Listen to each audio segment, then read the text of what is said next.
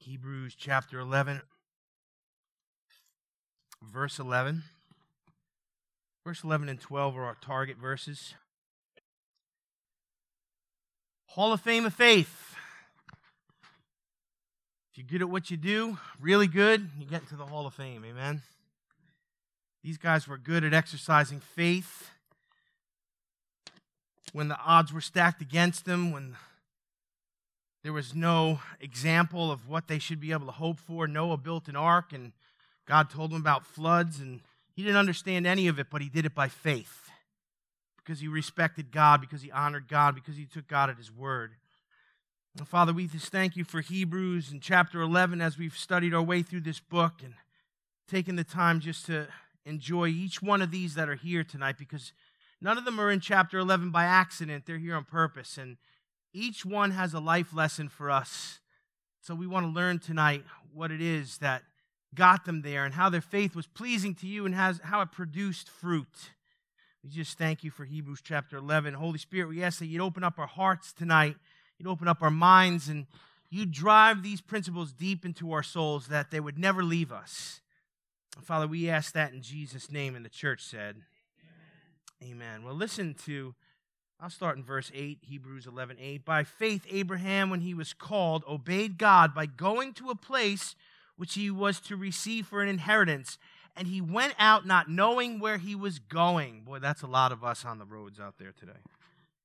By faith, he lived as an alien in the land of promise, as a foreigner dwelling in tents with Isaac and Jacob, heirs of the same promise for he was looking for a city which has foundations, whose architect and builder is God.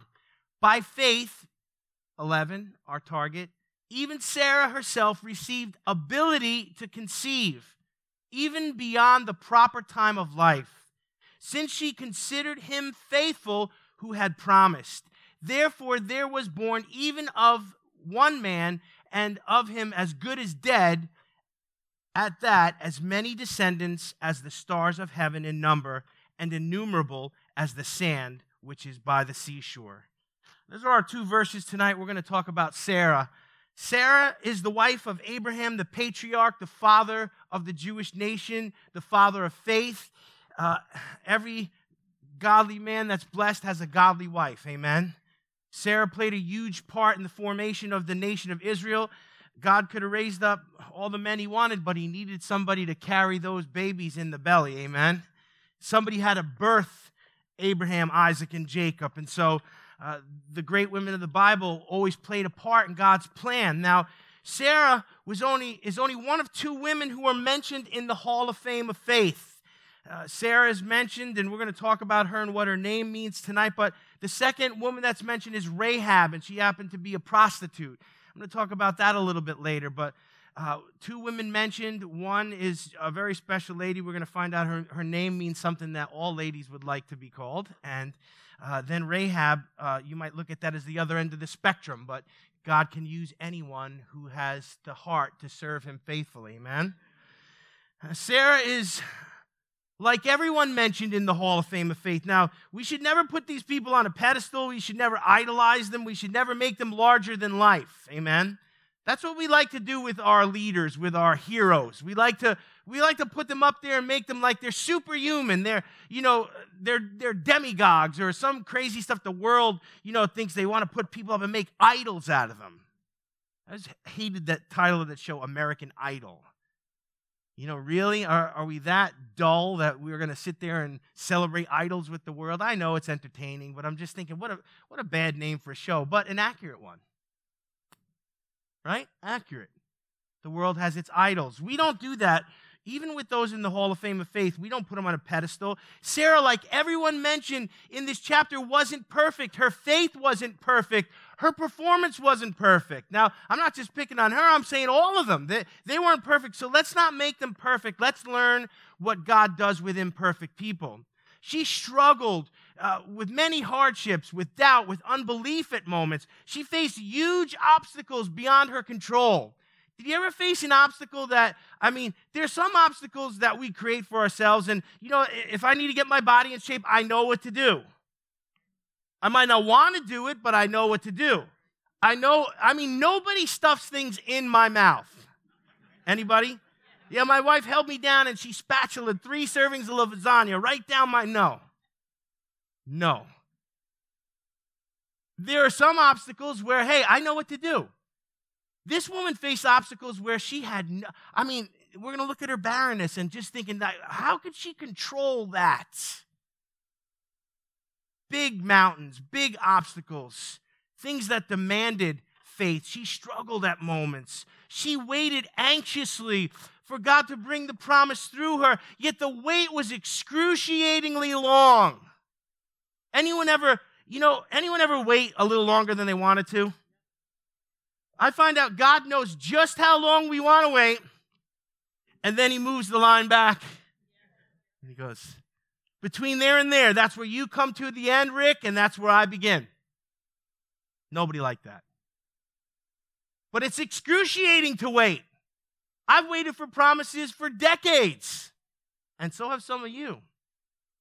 We take the Lord's word and we stand on it and we believe for it, but it doesn't happen instantaneously many times, and that wait can be excruciating. Sarah's wait was long. She held on to the promises of God. She stood on the word of God. She suffered uh, setbacks and, and, and missteps and even times of doubt and unbelief, but she held on until what God said came to pass in her life. And in many ways, that's the most powerful thing we can learn from her and all the rest here. Hold on until. You see, Pastor, until when? Until God brings his word to pass. Well, it's too long. Well, the other only option is quitting, and quitting takes you right out of the blessing. You know, there's no quitters in the Hall of Fame of Faith. There's a lot of people who God promised stuff that probably quit and said, Nah, not me, God. I'm not. I'm going to do it my way. I'm going to just, no, pick somebody else. And God did. And they're not in here. Sobering, isn't it?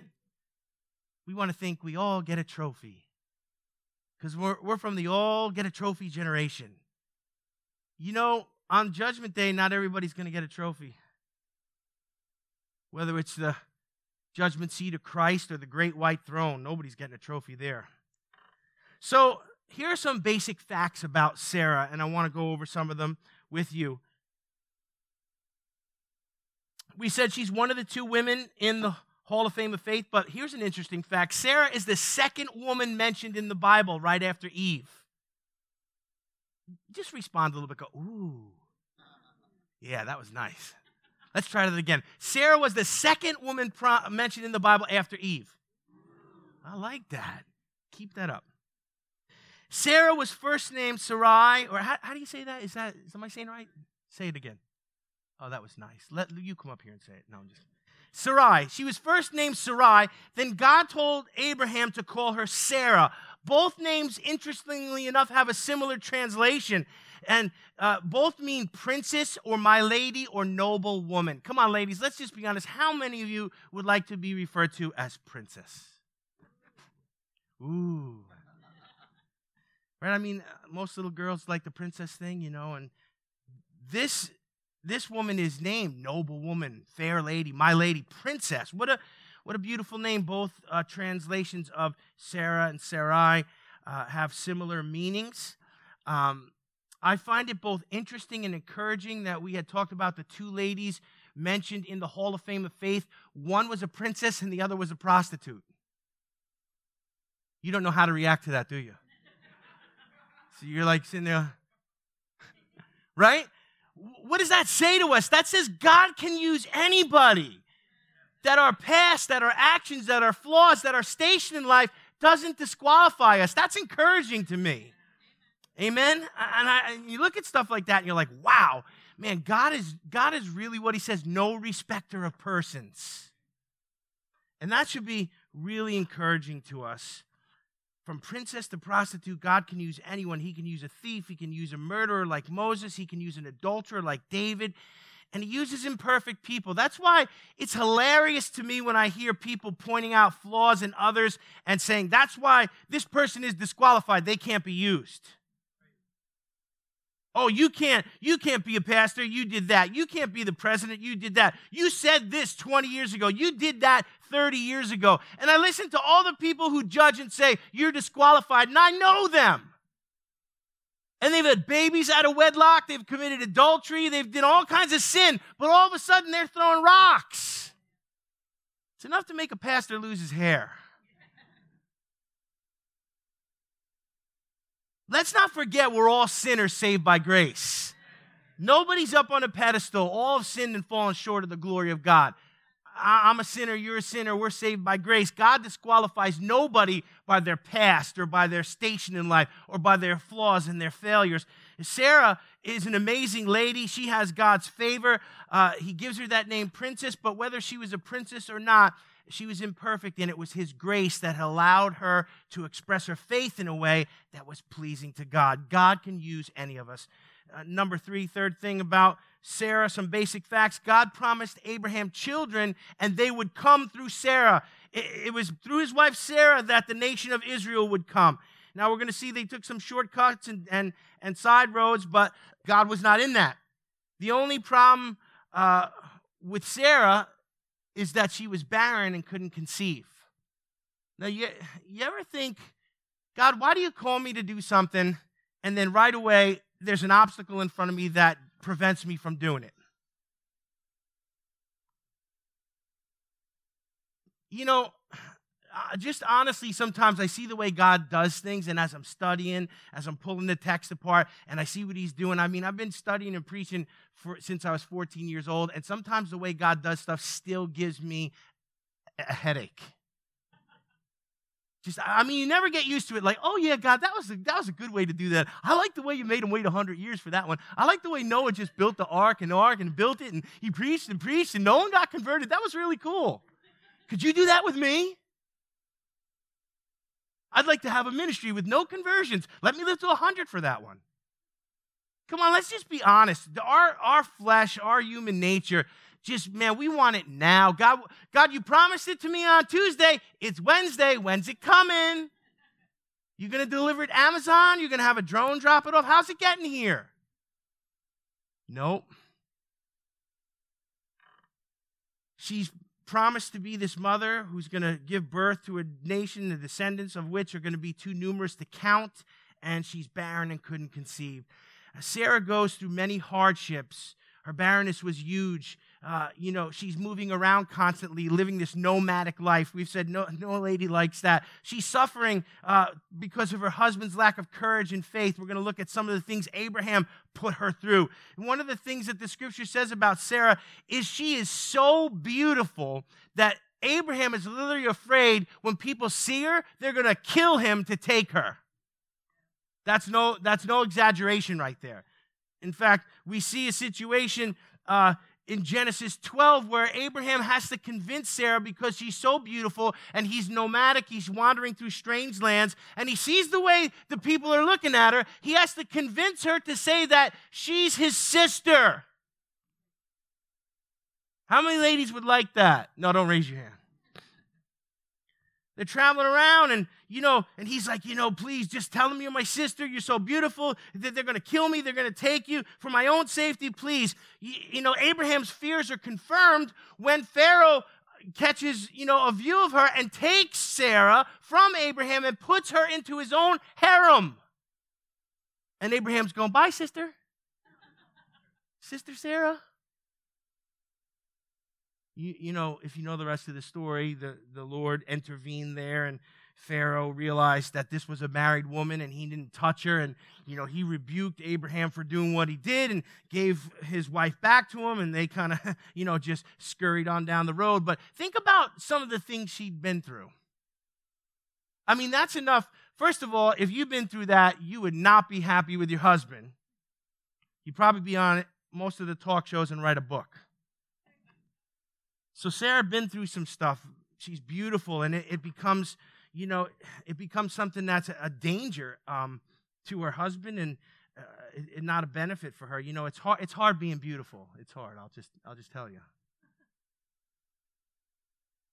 Number five, in her barrenness, she grows anxious. And she's tired of waiting for God. She wants, you know, I'm, the child's supposed to come. We're getting older, getting past the point of childbearing. She becomes anxious in the promise. She doesn't wait. So she comes up with this idea for Abraham to have children by her servant Hagar in her stead. So Hagar, you stand in for me. You know, you you have the children, and they'll be through me, and we'll help God out. You know, because God is uh, obviously forgot what He promised us, and He's not bringing it to pass, and it's getting too late. So you know, we're gonna go with Plan B.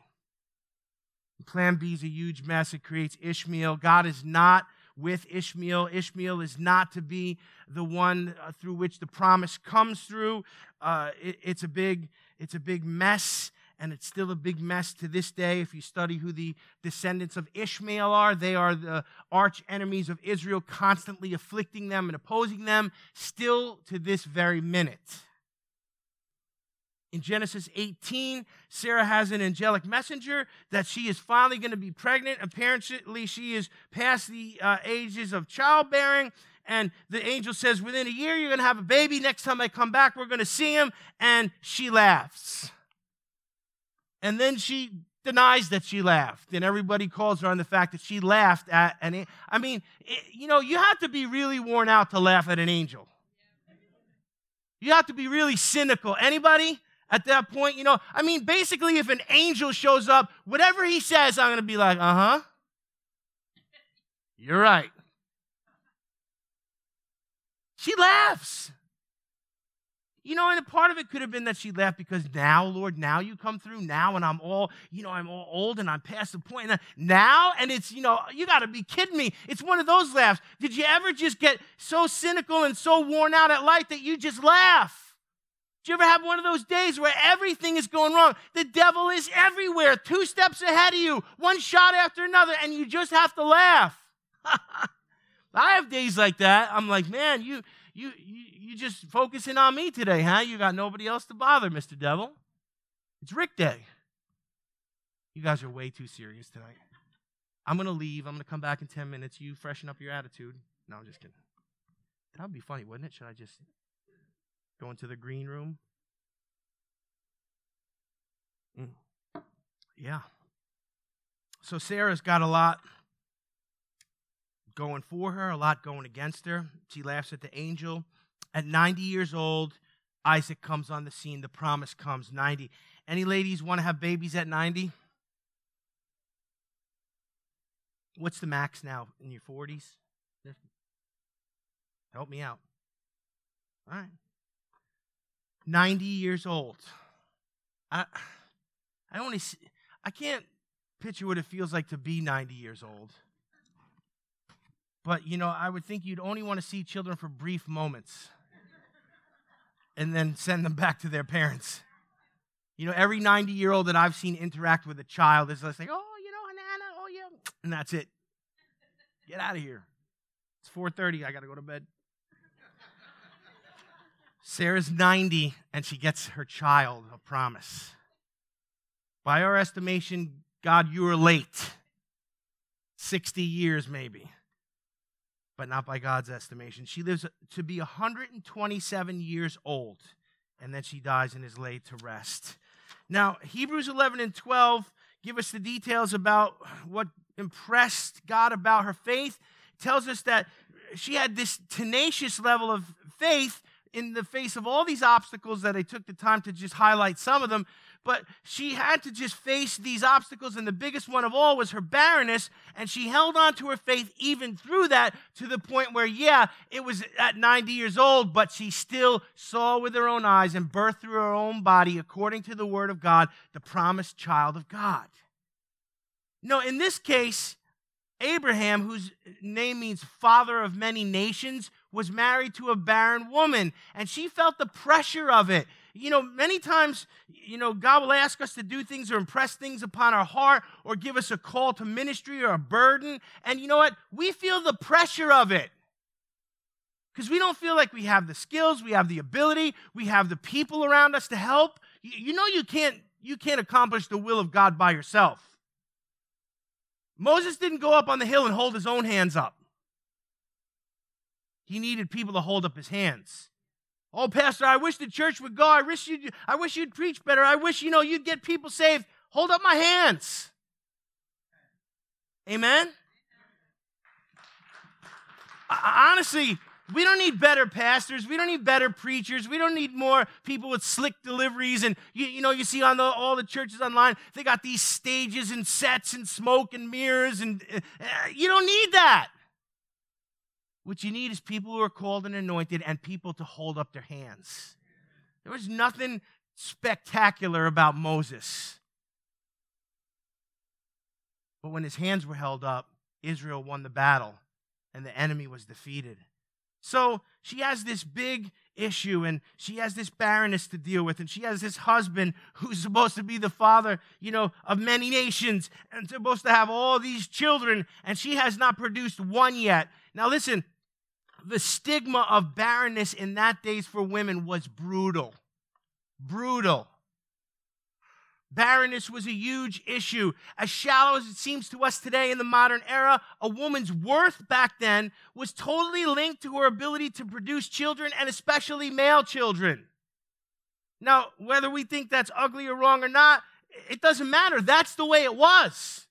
And that's the culture that Sarah was in. And this is the husband that she has, Mr. Father of many nations. And I'm barren. Can, I mean, almost out of all the ones that I've done studies on thus far, this one, she impacts me the most. Because I just feel the despair and the anxiety and the frustration that she had to face. You know, I know Father Abraham, yeah, he's an awesome guy, but you know what? He had a pretty incredible wife, too. And that's why God notices her and celebrates her. And, and he sees what she had to face. That barrenness was a huge thing. She, she, you know, she couldn't produce even that one child to start off with, and time was just ticking away. The text says it was by her faith that she eventually conceived. Now, that, that's pretty amazing all by itself that, you know, all she couldn't do anything about her barrenness, but she had to conceive what? By faith, even Sarah herself received ability to conceive. Wow. You, say, well, how in the world does that happen? You see, faith moves mountains, faith knocks giants down, faith parts the Red Sea, faith takes a barren womb and makes it fruitful. Amen. See, we, we have too many other options these days besides faith. Oh, well, I, am having problems. So, you know, I can go to the doctor and I can get fertility drugs and they can do in vitro and we can do this and there's medical. And we, what do we do? I'm, I'm not against medical science, but it, it, sometimes faith is something that we go to last when we've exhausted every other option. She didn't have in vitro. She didn't have for you know any any of these fertility. Nothing. She had nothing but faith. She had to face that barrenness with no ability in her own strength to address it or to reverse it, and totally rely on God to keep His word. And she did. And it was by her faith that she eventually conceived. I want to say something to you tonight. Faith is the weapon we bring to bear against the things that are beyond our control. Faith is the weapon that we bring to bear against the things that are impossible. Well, it's impossible in the natural. It's impossible in the physiological realm. It's impossible for 90 year olds to have babies. Nothing is impossible with God. Faith is a weapon and we bring it to bear against the impossible. Are you facing impossible things tonight? Oh, it's impossible for, for this situation to revert. It's impossible for my marriage to be put back together. It's impossible for my finances to ever be good. Listen to me. Release your faith against the impossible. God loves to take the impossible and make it happen in, in a way that He gets the glory. Amen. She had no recourse but faith. And so she used her faith, and her faith produced. You know, and I'm sure that, you know, the Bible doesn't tell us all the she went through, but think about, you know, all the people around her who had had babies. They must have, everyone had advice for her, right? Oh, well, you know, all the suggestions, all the, you know, all the, the wives' tales of the day, you know, stand on your head, eat garlic, rub these herbs on your belly, wait for a full moon. Could you imagine what they told her? Use your imagination once in a while, it's fun. See, when we were kids, we could imagine stuff, right? Some of you are now looking at me like, Think, think, put yourself in there. What, what would the people in the community, what would, what would they say? Well, she heard it all, but none of it worked. What worked was her faith. Faith eventually pays off for her. But I want you to notice something. Before the faith did pay off for her, she had been stripped down to nothing. Nobody likes that idea, do we? There are some things that by the time I obtained them, promises, things, by the time I obtained them and what I went through to get them, by the time they came, I was just like, yippee. Can I just be honest?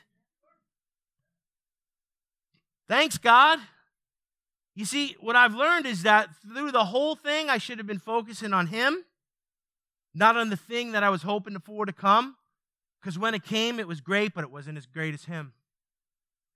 So, whatever you're going through, whatever you're waiting for, whatever you're hoping for, whatever faith is, is, being expressed in you tenaciously, focus on God and, and hope in Him and enjoy Him along the way. She was stripped down to nothing by the time it came. She was out of ideas. She had tried the Ishmael routine. She was humiliated. She was disappointed. And finally, she realized, I'm just going to wait on God and let's see what happens. And all throughout those years, those decades, it seemed dormant, but God did not forget his promise to her.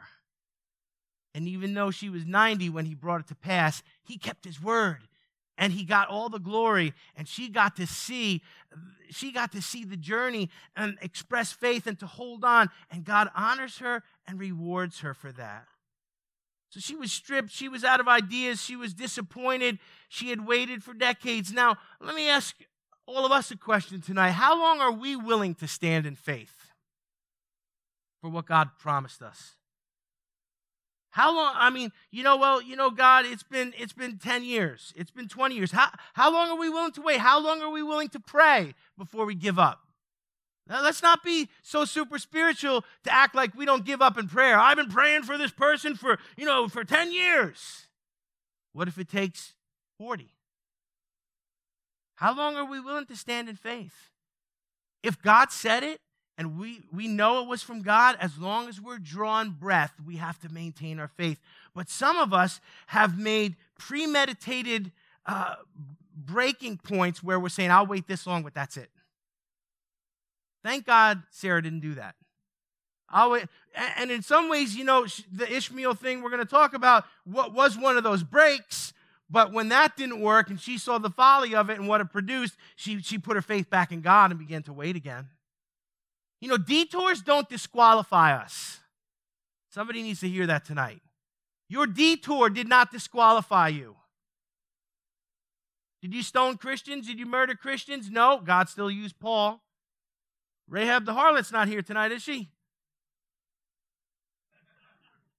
Go and sin no more. God can use you. Mm.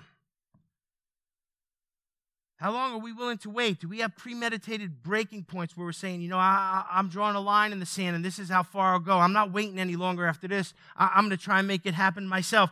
We preemptively decide this is as far as I'll go. Some people preemptively decide, God, if you don't do it this way and in this time period, th- then I'm not going to, I'm just, I quit. Don't quit. Quitters didn't make it into the Hall of Fame of Faith. If God said you and your whole household will be saved, I don't care what that child of yours is acting like, you have faith to believe the Word of God. Stand on the Word of God and say, Me and my whole household are going to be saved. And begin to speak differently, begin to speak different words over them, and begin to prophesy to them and storm the gates of heaven and call their name before the throne of grace. Uh, you say, When? Until. Because God's word will come to pass if we possess it by faith.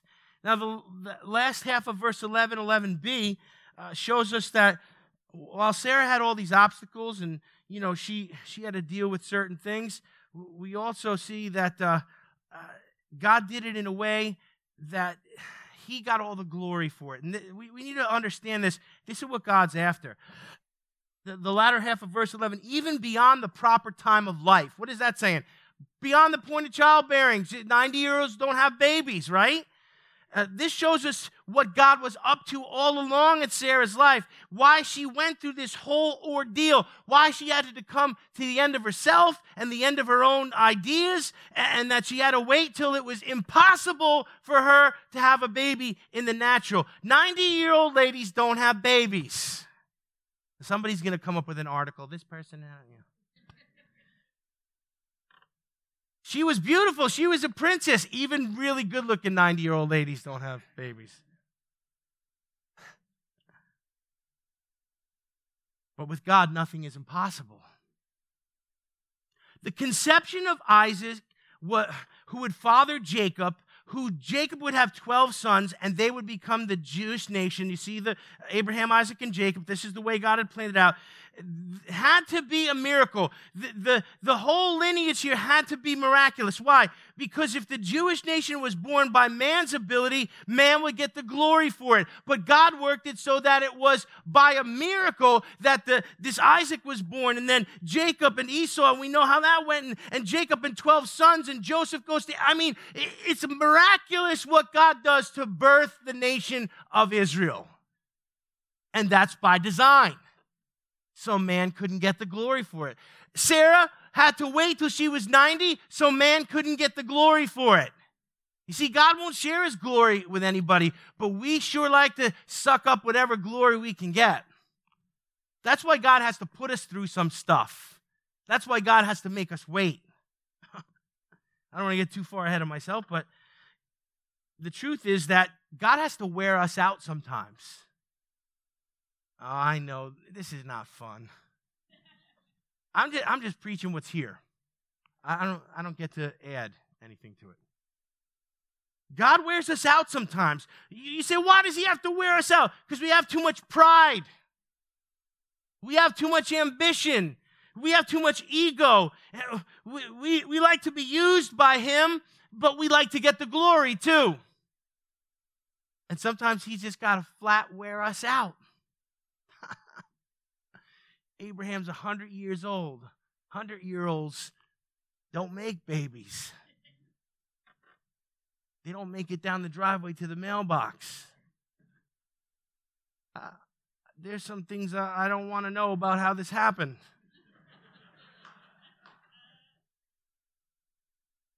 Isaac's conception is a miracle, and God did it as a miracle so that no man could get the glory for it. God's got to wear us out sometimes. You say, Well, I'm tired of him wearing me out. Humble yourself. Rick, humble yourself. God, show me where there's pride. You know, pride is elusive. I mean, we think we're humble, but, but there's places where we're full of pride. We think we're not ambitious and we're not controlling. It's amazing. People, some of the most controlling people don't even know they're controlling. If you're married, just look straight ahead. I want you to make it home safe. But some of the most oh, I'm not I'm not proud, I'm not controlling, I'm not ambitious. God knows our hearts. He knows us better than we know ourselves. There's been times he's had to wear me out, and I'm sure he's trying to wear me out in other areas now. And you know what I say? God, you know what? Whatever you got to do in me. I know I'm a hot mess and I'm, you know, I'm I'm so backwards that, you know, I feel sorry for you. You got to work with me, God, but you picked me, so have at it. Some of you are too proud to even entertain that thought. He's lucky to have me. You know, there's people that think that he's lucky to have me. Pastor, you're lucky I come to church here. I'm far too spiritual for most of the people here. Do you know we had people who wouldn't come to Bible studies because they said they were too spiritual for that? Yeah, they're not here anymore. they're serving the devil somewhere else. Telling the truth, right? My wife's testifying up front. Too spiritual. We're beyond that. well, God's going to wear you out. I want to get a tub of kettle corn and watch. What was Sarah's faith rooted in? It said she considered him faithful who had promised. Her faith was in God. It wasn't in Abraham. It wasn't in, you know, uh, good health, or it wasn't in the doctors of the day, or it wasn't in the advice that she got from everybody around her. She considered him faithful who had promised. God said it. I believe it. That settles it. None of this makes sense to me, but I'm going to trust him. That's faith. This is God's conclusion of Sarah, Sarah's journey of faith. She believed the promise and considered me faithful. So that's what God is looking for us to believe Him in the face of everything that smacks against what He said, that we would believe Him and not our own bodies, not our own minds, not our own culture. We would believe God. Now, all of us who've read the account of Sarah's journey of faith might listen to God's pronouncement of her at the end of the, the, the section here and think, God, you know, what are you talking about? She, she, she messed up a lot of stuff. She considered him faithful who had promised. That's what the word says. But if we look at the journey, there are a lot of glitches and missteps along the way, weren't there? are there a lot of glitches and missteps in your life? Mine too. Doesn't disqualify us.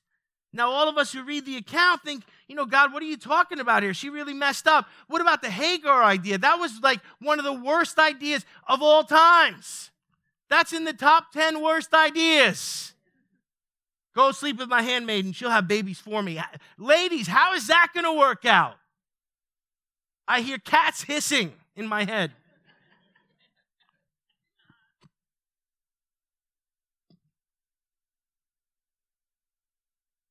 He's mine. I had him. She's mine. You're not the. I'm the mother. I'm the.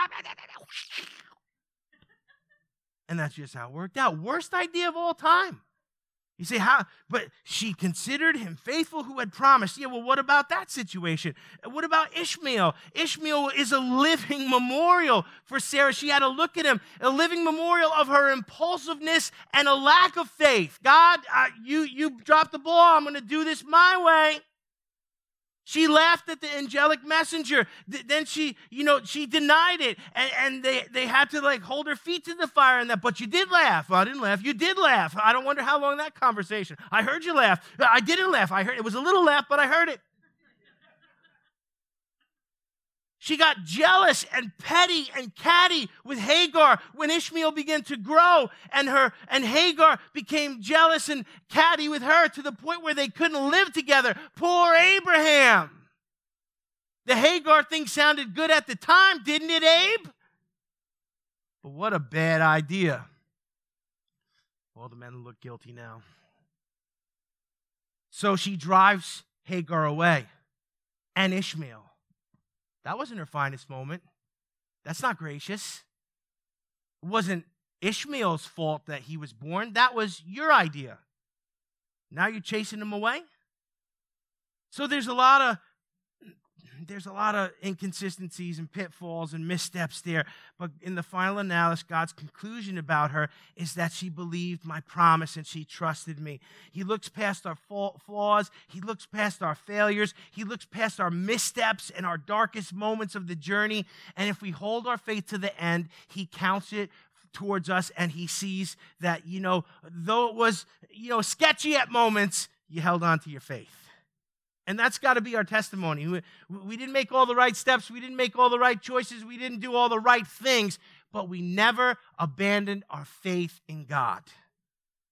Verse 12 brings into focus the other component of the miracle here that occurred. You know, it wasn't just Sarah's barren womb, but she also had a hundred year old husband.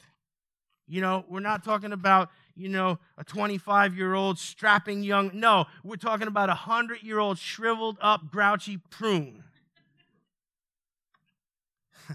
I just call it the way it is. Therefore, there was born even of one man, and him as good as dead. Well, I would rather be called a prune than good as dead. This is God's account here. One as good as dead as that, as many descendants as the stars of heaven in number, and innumerable as the sand which is by the seashore. So God says, Yeah, Abe, yeah, the father of many nations, by the time he fathered Isaac, he was as good as dead. And Sarah, his barren wife, who waited till she was well past the childbearing years. At 90, she was as good as dead. God took two dead things and brought life out of them. It's a miracle. What can God do with our dead things? What can God do with us when we're as good as dead? When we've come to the end of ourselves. Oh, I can do it, God. I can do it, God. I'll try harder. I'll study more. I'll read more scripture. I'll harness the purity. And God's like, I'm waiting for you to die. You're in my way. Your ego, your pride, yourself, your ambition. Oh, nobody's coming back next Wednesday. Abe, you're as good as dead. Watch what I can do with dead things. Can these dry bones live? Yeah, they can live. Abe was 100 years old, and God brought Isaac from his loins and through his wife's womb, just as he promised. Catch the truth in this statement from one man as good as dead. God can take our dead things and produce life. But I want to be strong, God. I want to do exploits. I, I want to be revered. I, I want to get some of the credit. He'll wear us out until we're dead. I'm trying at this point in my life to just lay down and die. I know it's funny, but it's spiritually wise. I'm not trying to do anything in my own strength anymore. For the first time in my life, I'm beginning to lose a little of my strength. I remember when I was out on the farm in Saskatchewan, we were ripping fence posts out of the ground with a tractor and a chain. And I was just, you know, I'm on the ground ripping one post out after another. My father in law says to me at the end of the day, That's the first time I ever saw you get tired. I'm sitting down there. I was, I felt it. And God showed me something. He's like, I've given you strength, but you can't do things by your own strength. So, as you know, for men, as we begin to lose some of our strength, it gives us a moment of pause to think, you know what? Maybe I should try, stop trying to do everything in my own strength. Ladies, you're amazingly strong. You can do things. When I'm exhausted, my wife is still going like a choo choo train. I don't know how she does it. I'm like, sit down, stop watching this, stop, stop, stop. I'm getting tired watching you. There's time when all of our strength wears out. And that's the moment where God can use us, where it's got to be Him and not us. Is He trying to wear you out tonight? Is He trying to produce faith in you? Uh, let Him do it. It's amazing what He can do with our dead things. Let's bow our heads tonight. Father, I just thank you for Sarah, this amazing woman of God, your princess, who you birthed Isaac through, who gave birth to Jacob and those 12 sons who became the 12 tribes of Israel. miracle after miracle you did for your people. We are grafted into Abraham through Jesus Christ. We're partakers of the vine through Jesus Christ. Thank you for the miraculous beginnings of our faith and of our people and of the church. God, help us to not do things in our own strength. And if we find you opposing us to wear us out, I pray we would be wise enough to humble ourselves and allow our faith to produce in us and through us what you have purposed rather than trying to do it in our own strength. I pray it in Jesus' name. Amen.